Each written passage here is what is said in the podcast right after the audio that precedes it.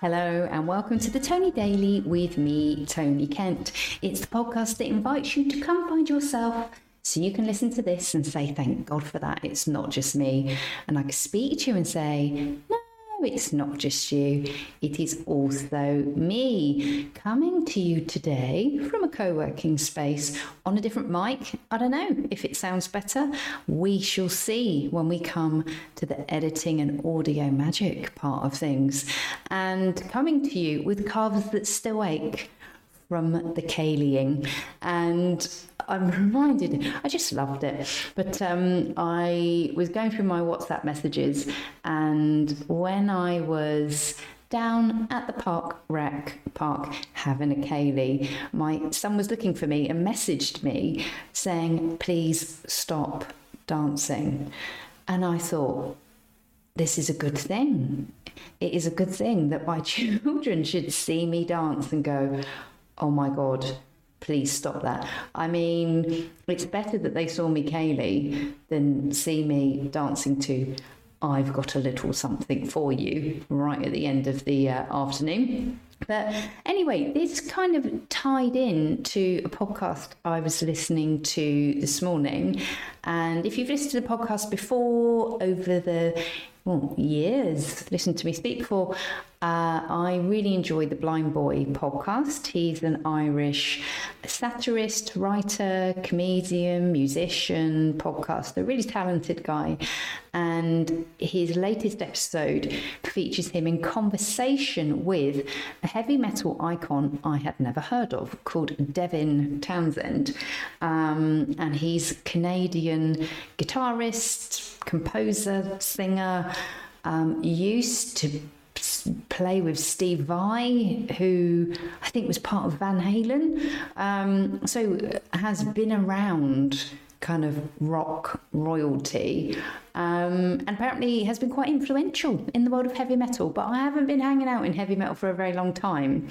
Anyway, in the course of the conversation, Devin was talking about how becoming a parent had changed his life, had changed his approach to his art and his creativity. And he said something about how when you are a younger person with no ties and you do things without really fearing the consequences, without worrying too much about other people, without having to necessarily take the well-being of other people into account, you might go off and do some pretty self-indulgent, stupid, destructive, nihilistic things. And it struck a real chord with me because he said that when he became a parent, he started to really purposefully reconsider the way in which he lived his life. And I'm probably paraphrasing badly, but the spirit of it really spoke to me, because I think becoming a parent for me fundamentally changed my approach to life.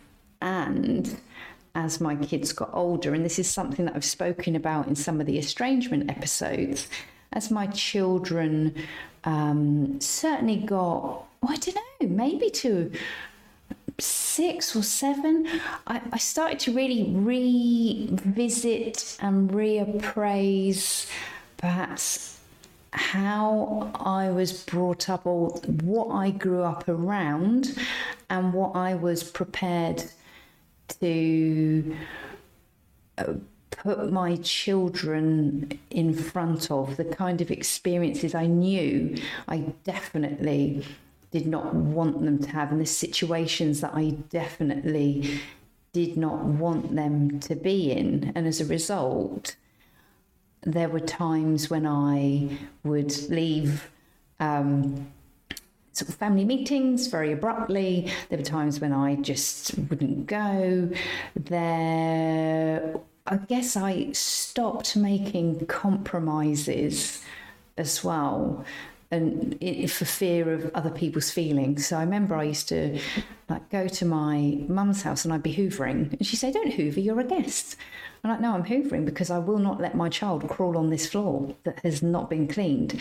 So there was that kind of outward, you know, what am I prepared to allow my children to have exposure to?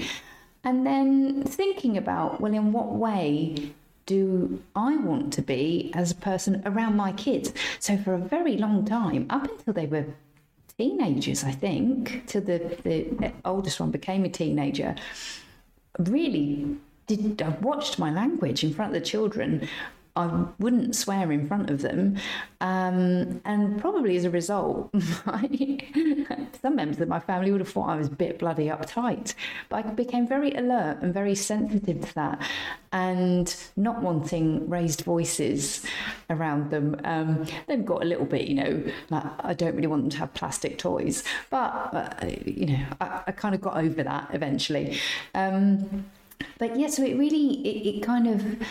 I think for a long time, I consciously adapted my behaviour and looked at my values, and I don't know if moderated is the right word, but it did change me fundamentally as a person. And then I think when it comes to the creative side of things, and I've spoken about this too, I'll see if I can find the episode link.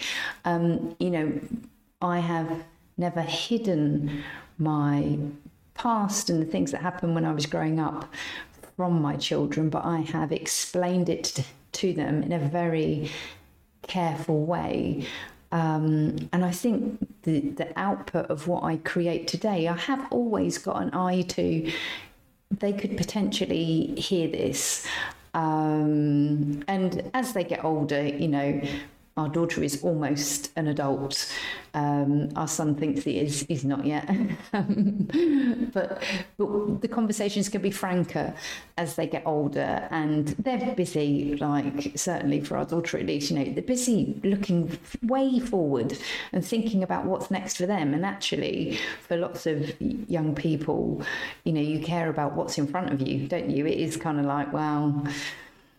everyone's got their thing going on, but what you're most wrapped up in is your own world, and that's right. That is sort of right and normal, and that's why we don't develop, you know, huge degrees of empathy until we're a lot older, because otherwise, well, God, we would never be able to operate in the world if we were just afraid of bad things happening all the time. So, yeah, it's something that I've just been pondering on, something that really struck a chord with me today. And I wonder if it would also strike a chord with you, that sense of when it comes to becoming a parent, and whether that is as a, you know, having your own children or being a step parent or whatever that might look like, whether you felt that did reframe the way you looked at the world and how you wanted to be in the world. A little bit different for the past couple of days, but I thought, well, this is probably an almost universal theme. I'd love to know what you think. Thank you for being here for the podcast. I'll be back with you tomorrow with some other interesting stuff, some stuff I think that you might like, because I'm prepping for an event that could be fun. And what do I hope for you? I hope that you find somebody who has been influential in a genre of music that you enjoy, but you had never even heard of them. See you